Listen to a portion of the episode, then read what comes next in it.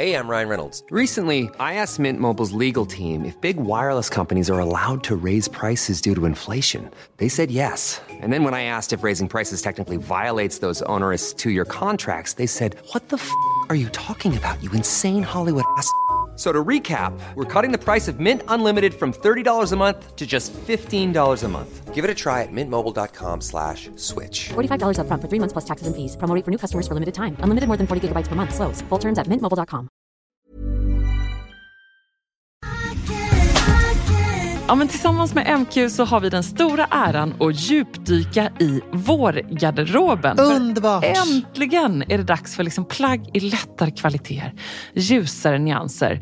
Älskar detta och Stockholms Studio har ju precis lanserat kollektionen med det passande namnet Ray of Light. Mm, alltså det består ju förstås, som man kanske kan tänka sig, vårens ultimata plagg. Ja. Härliga materialval som satäng, linne.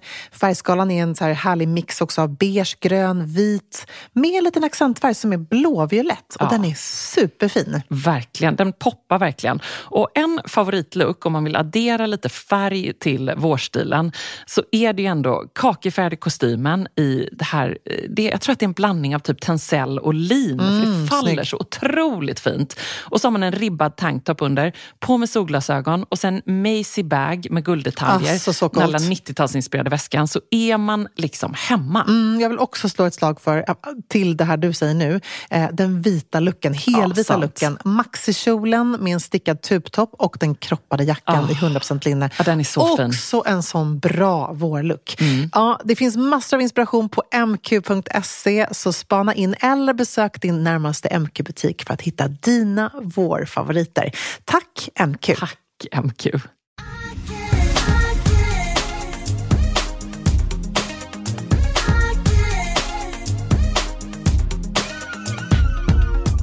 Alltså jag har varit en total stalker idag.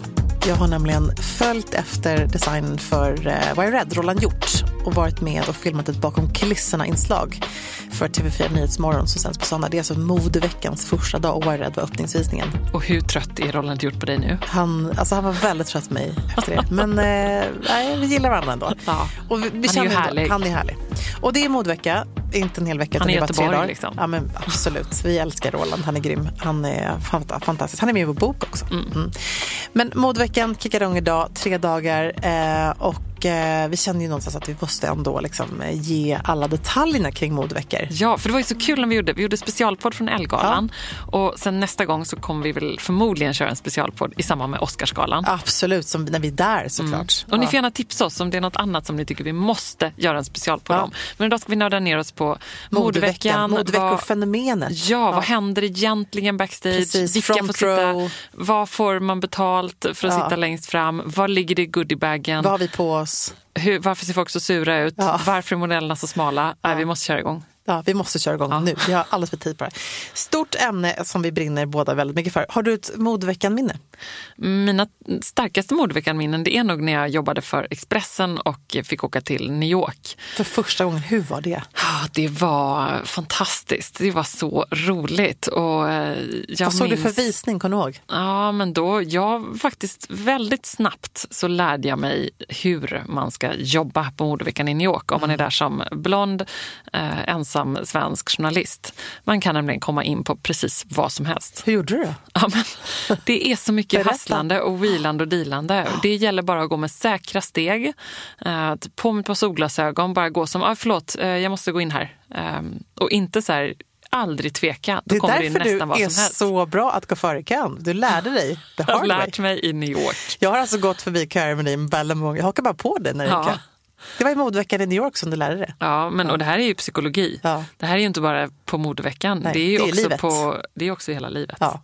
Eh, Vi kan lära oss av modeveckan och applicera på vår vanliga vardag. Nej, men tänk dig på en flygplats. Om du behöver gå före i kön i säkerhetskontrollen, du är jättesen och så går du, och så går du in framför kön eh, på Landvetter då, och så är det så här, åh ursäkta, ursäkta, jag måste, förlåt, jag, jag är så sent till mitt plan. Då börjar folk så här, men hallå, Alla är sena. alla är sena, alla är stressade. Mm. Ebba, vem tror att du är?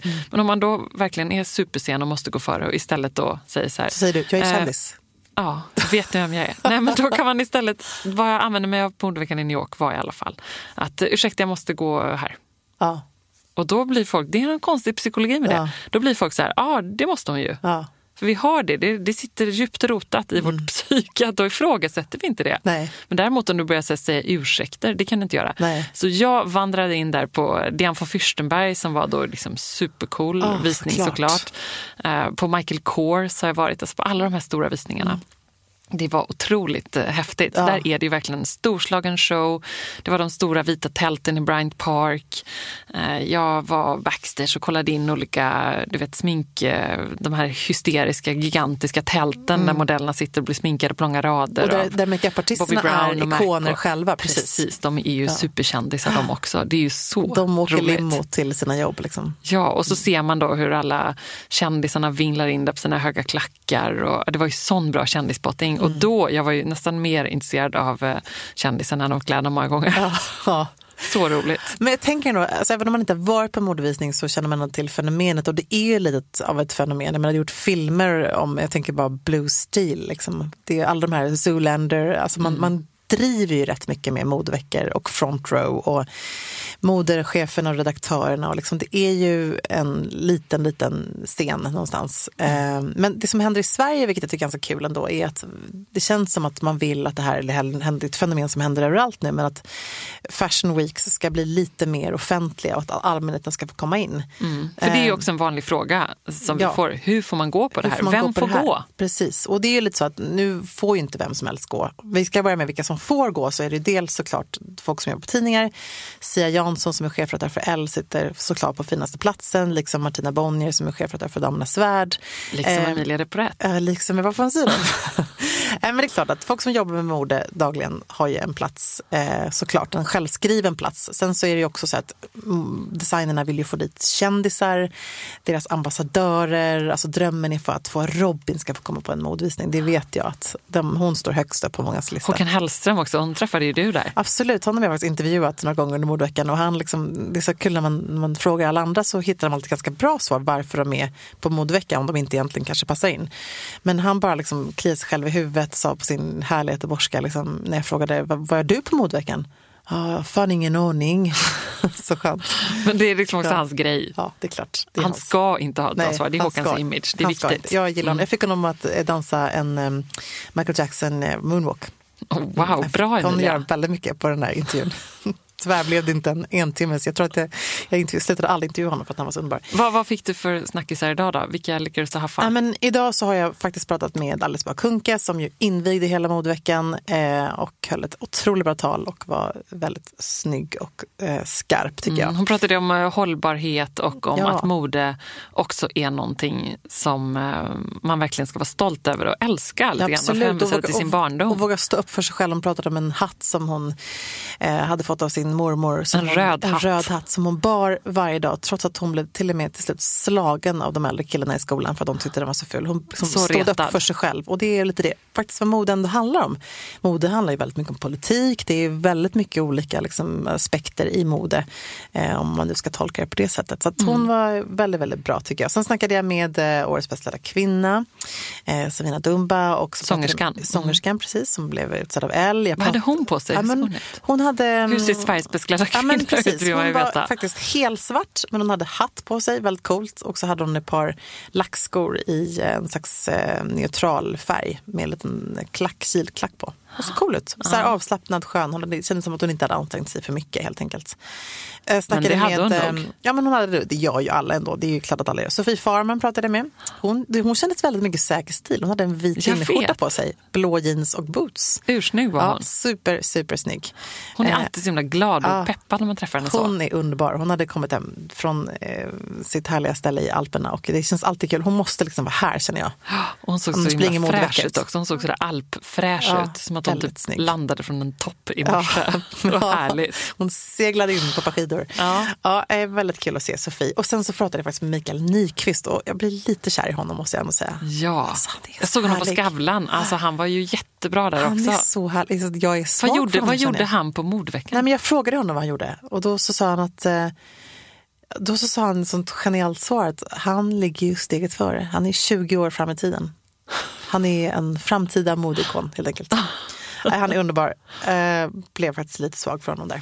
Måste jag, otroligt. Blev det? Jag, på riktigt, jag skämtar inte nu. Jag blev på riktigt lite svag för Mikael Nyqvist. Skådisar Emilia, jag vet. du vet. Ja, don't go there. Grånade skådisar. Nej, men han är en väldigt, väldigt begåvad man.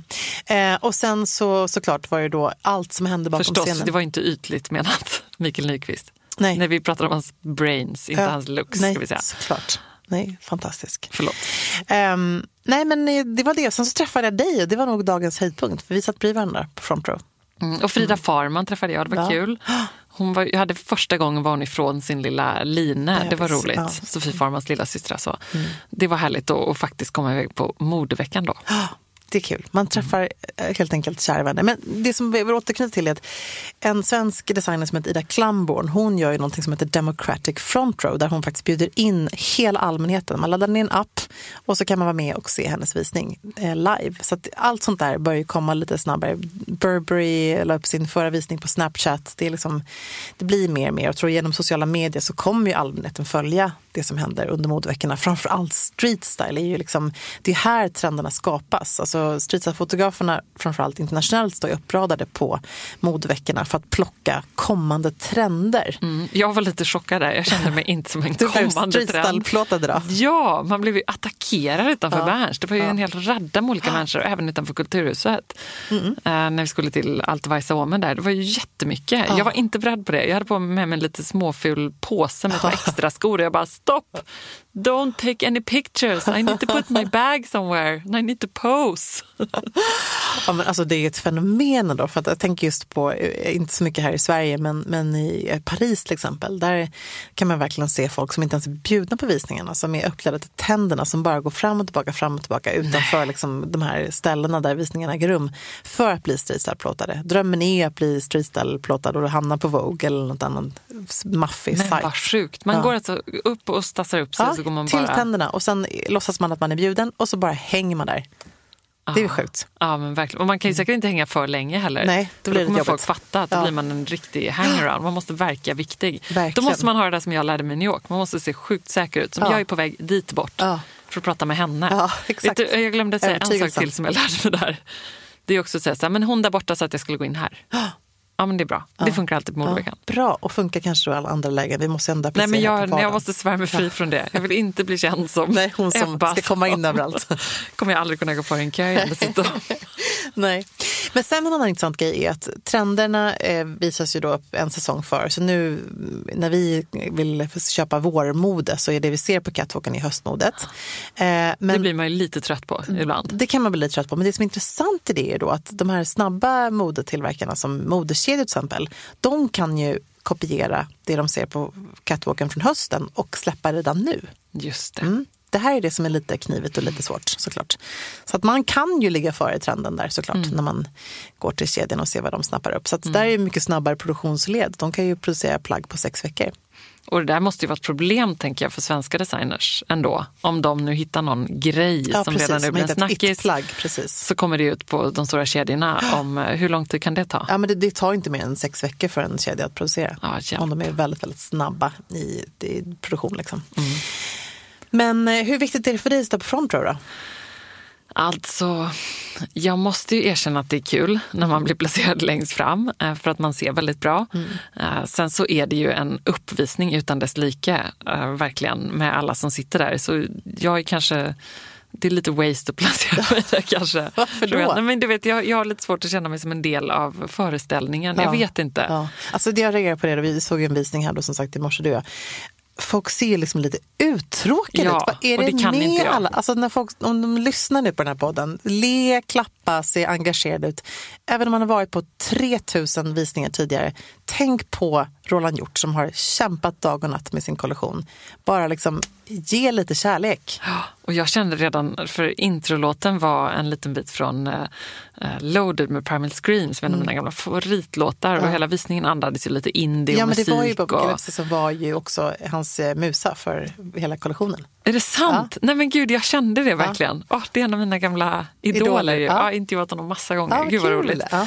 Ja, det var roligt när det faktiskt märks. För ofta Mm. är det så att en, en designer har en, en musa eller en inspiration som är någon så svår fru till en fransk konstnär på 1700-talet som bodde i Moskva. Typ. Ja, bara som man här, aldrig "What?" talas om. Nej. Som inte ens fanns, bara Nej, deras huvud. precis, komplicerade en- designens huvud. Ja, och det där blev jag så trött på. Men det här var ju roligt att då var det Primal Scream-sångaren som var inspirationen.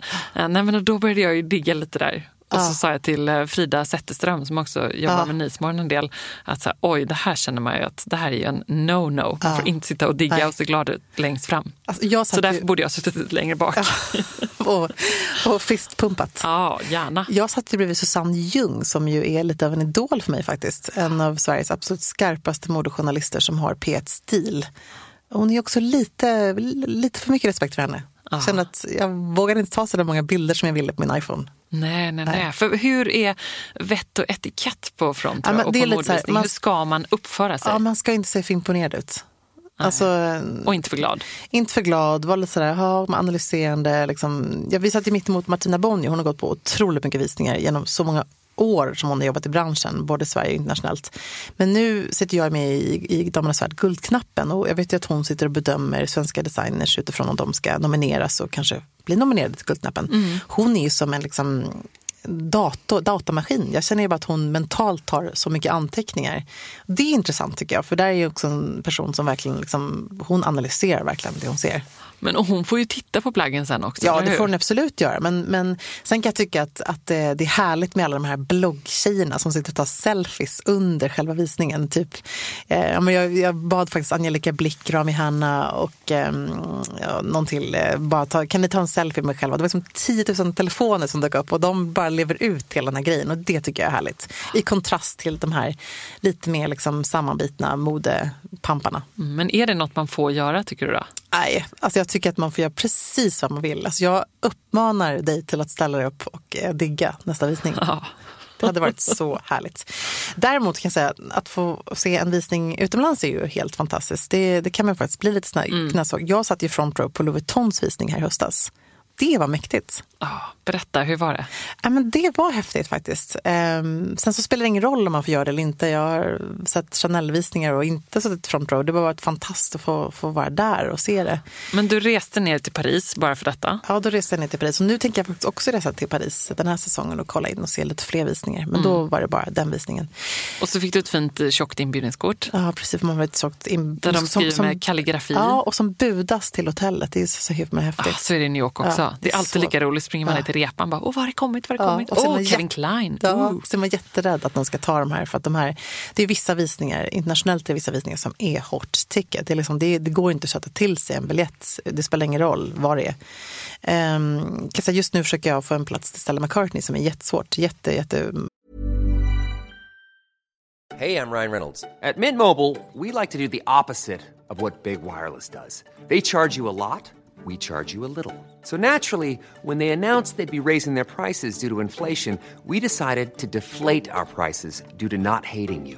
That's right. We're cutting the price of Mint Unlimited from $30 a month to just $15 a month. Give it a try at mintmobile.com slash switch. $45 upfront for three months plus taxes and fees. Promo rate for new customers for limited time. Unlimited more than 40 gigabytes per month. Slows. Full terms at mintmobile.com.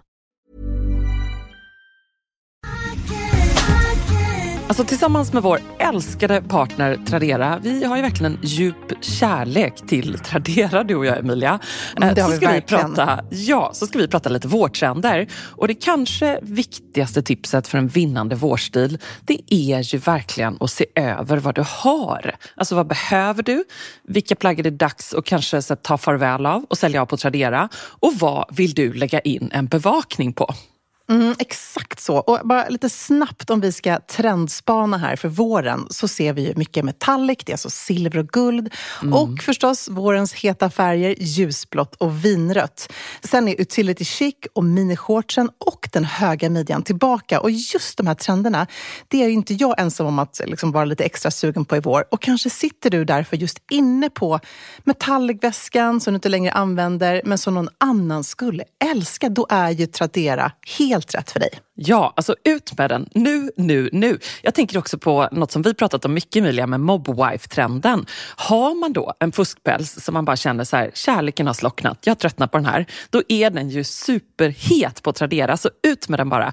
Och så kan du investera i en ny vårjacka istället. Win, win, win, win, win. Ja, ladda ner Tradera-appen du också och börja sälja redan idag. Det är så kul och så smidigt. Och Ebba, eller hur? Vi ses på Tradera. Ja, alltså vet du vad, jag måste också bara säga att jag blir ju galen på notiser på mobilen. För de är nästan aldrig några lyckliga saker. Det är något med kalendern eller vad det är.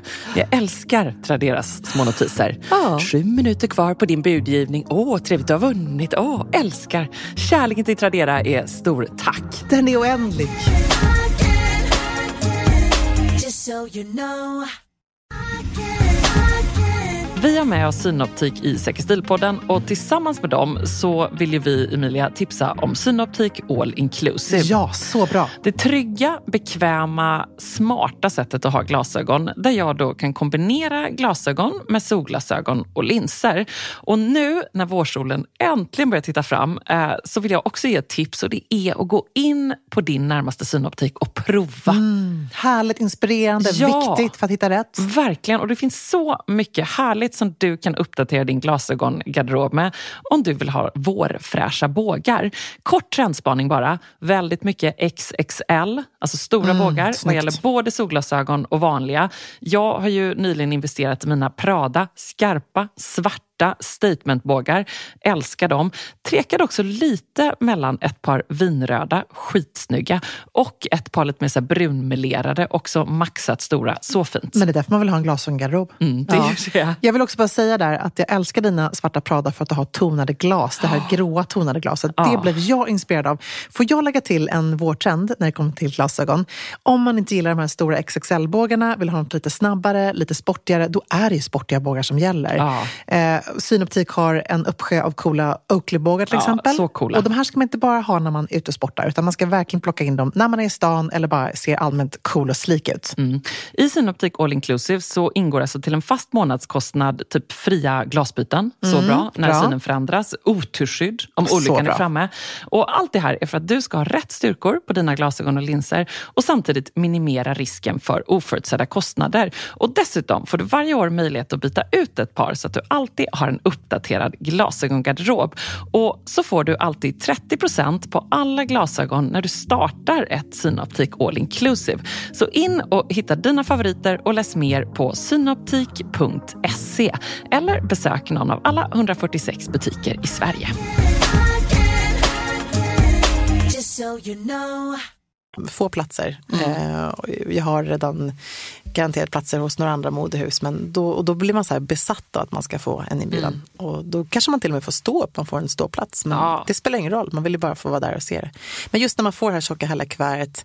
Eh, ibland så, de här stora modehusen ger också någon present, att man får en goodiebag. Om det är Chanel så kan man få en parfym eller smink eller någonting sånt. Ehm, så det är klart att det är lite extra, extra special. Och till Louis Vuitton, har du på dig någonting Nej, därifrån men då? För att det har ju väldigt många av dem som sitter långt fram. Ja, men precis. Nej, Då, I och med att jag inte är en provstorlek, då, man måste nästan vara en 34-36, så hade jag, på, eller hade jag bara en väska, en Louis Vuitton-väska. Mm. Eh, Så då budades den också i en kartong till kontoret, eller till hotellet. Ja. Eh, Så det var lite härligt, får man inte Det är som lite Cinderella moment man får lämna tillbaka. Men så är det ju. Och alltså, de som sitter i front row, de riktiga front row, de blir till och med betalda Mm. i vissa fall. Det är ju lite omdiskuterat huruvida det är så här eller inte. Mm. Men det sägs ju att typ Beyoncé eller Kim Kardashian att de kan liksom få ja, upp till kanske 100 000 för att sitta row. 80-100 000 dollar. Precis. Så det är ju ett antal hundratusen kronor. Ja, och absolut, de får ju behålla kläderna. De bär såklart för de är specialsydda för dem. Och det är ju en hel industri det här. Mm, men då, och det, i de kontrakten, det är ju som du säger, det sägs, för att det här är väldigt mycket Mm. hysch kring. Men då är det också så att de måste då signa på att de inte ska gå på så många andra visningar, utan de måste liksom välja Exklusiv. några. Ja, för att annars så då dalar ju priset lite grann Mm. Ja. om man bara sitter där som Nicky Hilton på varenda Ja. visning längst fram. Liksom, det är ju inte så himla hot. Nej. Um, så det är väldigt eh, spännande Ja. tycker jag. Och, nej, men man förstår det, för det är också de bilderna som pumpas ut i pressen världen över. Och just som du säger, det är inte bara så att de slirar in där i 15 minuter, utan då är de säkert med på någon liten um, cocktail på kvällen eller något liknande. Absolut. De eh, går in där och säger hej hej till designen och pratar lite med folk och så sitter de på visningen och adderar sin eh, flärd helt enkelt. Ja, och det är ändå så att eh, med sociala medier, alltså, det är det bästa reklamen för till exempel Givenchy. Om, om Kim Kardashian lägger upp en bild med henne och Kanye, då är det den bästa reklamen han kan få. Han behöver inte ha någon annan reklam från sin visning än eh, x antal miljoner följare på Instagram. Så Och sen en annan sak som är rolig ur kändisaspekten, det är ju dessa stjärnstylister som sitter på visningarna. De får ju förstås gå. de är också stora stjärnor. De är också stora stjärnor och den här serien som gick med Rachel Zoe, såg du den? Ja, ja såklart. Ja, och där hon då liksom sitter och så sitter hon i princip på visningen och ser så här, oh my god, den här klänningen måste jag ha till eh, eh, Diane Kruger eller vem Ja, det kan vara. ja. Till Golden Globe-galan och liksom hur de så desperat ringer, försöker boka, boka på Mm. Direkt olika klänningar efteråt. Mm. direkt efter visningen. Mm, Det är en hets som Ja. pågår. Och det här Instagramkontot också, vad heter det? Altro Måndag eller något sånt Ja, där. ja, ja, som följer alla visningarna. Ja. Ja, och där man också då kan ju Kan se in. Mm. precis, så kan liksom klicka och det tror jag stylisterna håller just järnkoll på. Det är så spännande. Och vem som får vad och vem som har bokat och inte och så vidare. Och så taskigt också att de bokar upp flera klänningar efter visningarna men sen då bara väljer En. en. Eller från någon annan kanske. Ja. Nej, Det är väldigt mycket politik i allt det där såklart. Eh, och som sagt, nu har vi som sagt modeveckorna drar igång. Det är inte bara, Stockholm är ju liksom, om man ska vara krass så är det en väldigt liten, liten modevecka jämfört med New York, London, Milano och Paris. Sen har ju faktiskt också, för, förra veckan så avslutades ju eh, Haute Couture-veckan i Paris. Eh, och jag har faktiskt inte varit på Haute Couture i Paris, men däremot så har jag varit inbjuden ett par gånger till eh, den italienska motsvarigheten som heter Alta Moda. Eh, och då det är Dolce Gabbana, deras första haute couture-visning som de eh, valde, då väljer de att, med att deras ateljé finns i Italien så väljer de att inte lägga den då, då finns de inte med på officiella haute couture-schemat i Paris för då måste man ha en ateljé i Paris för att kunna göra det. Så det funkar. Eh, men helt otroligt, jag fick en inbjudan till deras allra, allra första eh, Hur såg haute inbjudan couture-visning. ut? Den var helt fantastisk. Det var liksom handskrivet, handmålat med sicilianska citroner. Alltså det var som ett konstverk, verkligen. Eh, och så fick jag en betald biljett. Jag fick flyga till Sicilien eh, där jag fick ett betalt hotellrum, en egen privat chaufför. En egen chaufför som körde en riva-båt under en hel helg. Nej. Det var, Ebba, det var Fick du det. ta med dig Amori då? Nej, men jag hade med min mamma. Det var det Ja, rätt. absolut galnaste jag upplevt i hela mitt liv. Kan jag säga. Helt, helt, helt fantastiskt. Jag kan Sen inte nypa dig i armen. Hela tiden såklart. Och det var så otroligt för att jag fattar typ inte ett varför jag blev inbjuden. Två att jag fick vara där och de som var där var ju eh, en liten skara liksom, kändisar, press. Det var kanske 150 pers och så var det då kunder. De kanske hoppades på att jag skulle bli en potentiell kund, who knows. Men de ville hitta en ambassadör från Sverige helt enkelt. Ehm, och eh, Naomi Campbell var där. Hon satt väldigt nära mig. Det var liksom så såg mycket- hon ut? Hon var så fantastiskt snygg. Så st- alltså stunning, hon var helt magisk. Och sen var det alla mina stjärnor såklart som jag beundrar något så kolossalt ifrån modevärlden. Alltifrån eh, ja, men, du vet, Franca Sossani som är chefredaktör för italienska Vogue till Anna Wintour var där. Eh, hon bar inte Dolce Gabbana vilket var så roligt, sånt superstatement. Eh, hon är liksom, när hon kommer in så tystnar rummet. Liksom. Och jag har varit på två andra visningar då hon har varit med och det är ju, märks verkligen vem som är drottningen. Ja, men det här har jag faktiskt också sett på några visningar i New York och det är så roligt. Det är sån här kunglighet Ja, man kommer kunglighet. i modevärlden Ja. just. De kommer sist och när de sätter sig då är det liksom let's Ja, go. då är det Let's Go. Ja. Och alltid så roligt att se vem hon har med sig också, vad hon har för litet följe. Ja. Och hur stressade alla de här svartklädda um, människorna som står med här efter, eh, ja. iPads och Ja. ska pl- ordna med placeringen. Att så fort någon sån kommer in som Anna Wintour då blir det så här, helskotta, hoppa för platser. Ja. Hur många har hon med sig? Man kan se också så här, för har hon två pers med sig och sagt att hon bara skulle ha en, det är ju bara att lösa. Det måste de Ja, det ordna. måste lösa. Det måste de lösa. Hon är verkligen som du säger, hon är sån här kunglighet som man kan komma i sådana sammanhang. Men hon var där också då i Hon Italien. var där. Ja, men det var verkligen så att jag fick knipa mig hela tiden. Och sen så var jag, jag faktiskt eh, förra sommaren så var jag på Capri där de gjorde också samma sak och då var det också liksom att de, de har på olika locations eh, för, för varje ny säsong. Och det är ju ett fantastiskt hantverk såklart. Och på Capri så eh, fick man, man hämtad i en båt, man fick åka över till Capri och där var hotell och det var middagar. Det, var liksom, det är ett helt program kring den här själva visningen. Ah, som det är ju middags såklart- också, Ja, såklart. det är middagar och fester och det, är liksom, det var dagarna tre som det var fantastiskt. Och sen- Satt du med några roliga och snackade?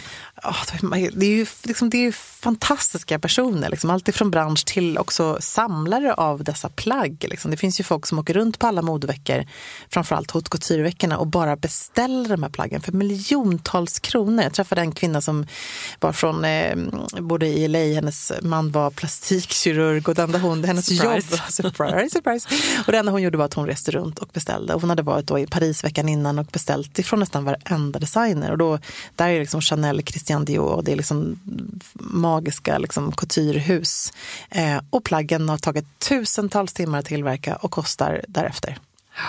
Precis, tänker man på den här eh, Dior-filmen Ja, precis. som vi båda var så. Då fick man ju verkligen eh, förståelse för det. Mm. Ja, men det är jag. ju ett hantverk. Och Den kan vi rekommendera. Den tycker jag verkligen att man ska faktiskt spana in. Om man vill se liksom, jobbet bakom allt ifrån en visning men också en sån här kollektion. Nu är det ju verkligen då den högsta sömnadskonsten haute couture vi, vi pratar om. Men i, i, i Dolce Gabbanas fall så jobbar de med bara italienska eh, sömmerskor och skräddare och det finns bland annat en kvinna, det finns bara två i världen som kan göra den här typiska spetsen som de använder.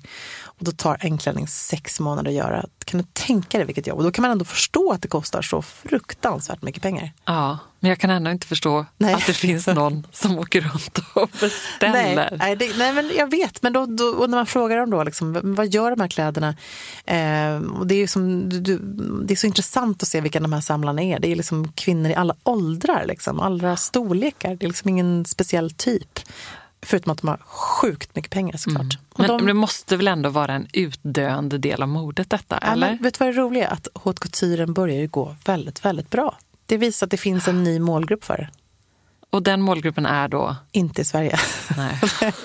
jag skojar bara. Det ligger ju inte oss i, i, riktigt, i liksom, Det är så långt från det Scandi chic man kan komma. bärbara, praktiska funktionskläder vi älskar här. Mm. Vi, vi träffade faktiskt en annan kvinna som har jobbat med den här typen av plagg eh, på en middag häromveckan. Och hon ehm, har jobbat med då att köpa in det här eh, åt såna här kvinnor. För det finns ju också alltid mellanhänder. Ja. Här är det ju inte den typen av kunder som kanske själva går och beställer och sitter och mejlar utan de har ju en stab av assistenter ofta och jobbar med såna här liksom då speciella inköpare.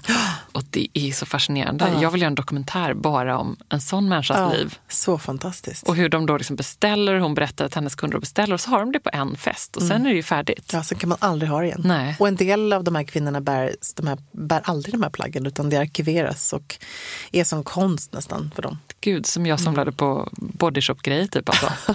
Det är helt sjukt. Samlingsmani. Ja, fast i miljonklassen. Ja, i en lite annan klass. Ja. men det är fantastiskt. Ja, Gud men- vad roligt. Men den här Louis Vuitton-visningen då, det låter ju som någonting annat. Det var lite mer en eh, fashion show. Vilka var det som var där då? Ja, men där satt jag bredvid eh, bland annat eh, Pernille Thiesbeck, du vet, som är bloggare och Ja, stylist coolt. från Köpenhamn, eh, som är supergullig och som jag kände sedan tidigare. Så att, eh, det var kul och, och där var ju såklart, liksom, alla var där. Det var ju alla, alla möjliga kändisar, jag kommer inte ens ihåg nu, men du vet. Men hur ser Pernille på att vara där? Eh, ja, men hon tycker också att det är coolt. Det är, liksom, det är inte lätt för någon att få en biljett till Nej. här eh, stora tillställningarna. Eh, och såklart så var det ju svenska, några svenskar där också på den visningen. Men det är ju fortfarande så att det är ju eh, en få Få, man får kämpa för att få en inbjudan helt enkelt. Eller så får man se till att ha jäkligt mycket skinn på näsan och bara trava in. Jag tror att jag, jag skulle nog inte kunna göra det. Jag får ta med dig nästa gång istället. Ja, men du vet, då man måste gör. man också vara lite mer undercover. Ja. Man får, då får man inte ha den där glammiga looken. Nej, okej. Det är så det är alltså. Ja, då måste man kunna så, smyga förbi. Och sen så tror jag att det funkar bättre i New York än i Paris faktiskt. Ja. Det är en annan eh, kultur där på något sätt. Jag vet inte. Det är inte lika strängt och franskt om du förstår vad jag menar. Nej, jag fattar. Men du, bryr du dig då hur du ser ut på mordveckan? Är det viktigt för dig vad du har på dig? Ja, men vi pratade i en tidigare eh, poddavsnitt som många har uppskattat väldigt mycket eh, som heter Vem klär vi oss för? Och där snackade vi lite om det och på modeveckan är det ju typiskt så att då, då klär man sig eh, för alla som är där och för att det är lite, det är som en fest egentligen. Mm. Man klär upp sig lite grann. Och så är det från morgon till kväll och sen så går ja. visningen över till någon middag eller drink på kvällen och så vidare. Så att Precis. det ska funka hela dagen. Och sen är det så, ska man vara krass så har man inte stassat upp sig, då kan man lika gärna stanna hemma. Ja. Lite så är det faktiskt. Eller hur? Ja, så tycker vi i alla fall. Ja, jag tycker ja. så här, ska man gå på modeveckan, ja men då får man Gör, dra på lite anstränga smink, sig lite. anstränga sig lite.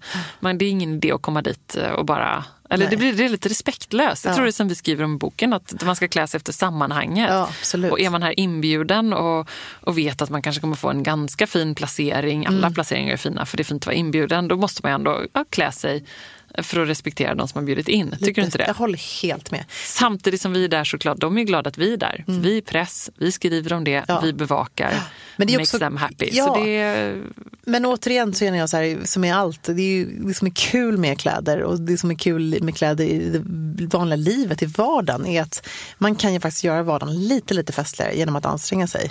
Det vet man ju själv, alltså det är roligare att gå till jobbet om man har tänkt lite till extra i garderoben ja. eller piffat lite extra med en liten läppstift eller någon liten dutt på ögonlocket. Och i synnerhet den där dagen när man tycker att det är ganska tråkigt att gå till jobbet. Ja, det, det är då man ska anstränga sig extra, extra, extra mycket faktiskt.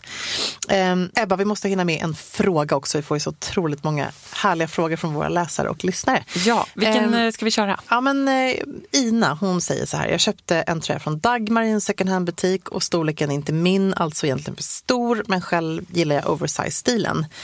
Vad tycker ni om att köpa för stora plagg och ha som oversize? Och jag som är kort, hur funkar det på mig? Ja, då är ju utmaningen alltid med oversize att eh, det kan se lite säckigt och hängigt ut förstås och att man måste styla det rätt. Det vill säga man måste styla med något som inte är oversize, något som har lite mer eh, silhuett tycker jag. Men jag älskar ju oversize. Jag vet att du är nästan likadan där. Ja. Vi köper ju hellre lite för stort. Så snyggt tycker jag. Och jag tänker precis som du säger att till den här tröjan så ser jag framför mig ett par liksom byxor eller en neddel som är lite mer figurnära kanske. Mm. Eh, och sen är det fint när man översatt att man kan visa lite hud. Så att dra upp ärmarna eller om det finns en urringning, täck inte den utan låt det liksom få skymta någonting där. Mm. Det och det stora. låter ju som att det är en stickartröja från Precis, Dagmar. Ja. Hur skulle du styla den? Ja, men nu är det svårt för nu vet inte jag riktigt hur Ina ser ut här men hon säger att hon är kort. Eh, jag tänker nog kanske ändå till ett par, en vardagslook till ett par fina schyssta jeans som är lite tajtare. Mm. Um, är ju super, supersnyggt faktiskt. Och har något riktigt bra smycke till. Liksom. Upp med, dra upp ärmarna, kavla upp dem, rulla upp dem eller bara dra upp dem. Uh, och sen så ha ett schysst armband kanske. Mm. Och jag vet ju, jag har ett lite krångligt förhållande till högklackar, men jag tycker det är snyggt också med stickad tröja ja. och någon tajtare neddel och lite en liten klacka. Ett par typ boots kanske. Ja, eller... Roligt. pums boots. Ja, men du säger pumps, jag säger ankle boots. Ja, men det beror på tillfälle. Absolut. Kanske båda två, eller hur? Man kan Pumps byta. på kvällen. Och, och så... ankelboots på jobbet. Ja. Men ja, Ina, du har gjort ett bra köp skulle ja, jag säga. Absolut. Oversized är alltid schysst och alltid rätt. Och du hade ju faktiskt på dig en oversized kofta i Nyhetsmorgon eh, för inte så länge sedan och då satte du ett eh, bälte i midjan. Ja, alltså, det har blivit en sån ny grej som jag ja, gillar. Det är bra. Ja, men det är en typisk sån grej som man läser i tidningar mycket, eller hur? Ja, och i stilböcker. Och vi har skrivit om det också. Mm. Så, dra ett läderbälte över. Men jag tror rätt många med mig är lite dåliga på att faktiskt göra det. Mm. För jag tycker inte man ser det så ofta. Nej, och så folk. får man ju faktiskt en siluett då helt plötsligt. Så att man kan ju jobba med det där lite större plagget och få det att kännas schysst. Ja, och det är ofta så att bältena är lite för stora. För att när man har ett bälte över en oversize så behöver det vara, tycker jag, lite midja. Det ska inte sitta så löst. Nej. Så jag fick gå till eh, skomakaren och köra två extra hål i ah. det där skärpet. Så att det skulle sitta snyggt. Och så slängde jag in snodden på, eller vet, precis. vad säger man? man? Man drar in snodden liksom, så att den inte sticker ut. Precis, den där som, som långa. hälla. Mm. Nej. Och jag tycker det är snyggare också att ha något smalare skärp då än bälte än ett bredare. Mm. till just den Tyckte du mitt var okay. Perfekt, var helt, helt, helt perfekt. Tack Så Emilia. godkänt. Det är så härligt att jobba med dig. Ja, detsamma. Vet du vad, vi säger tack och hej för den här veckan. Ja, det gör vi. Mm. Tack Ebba.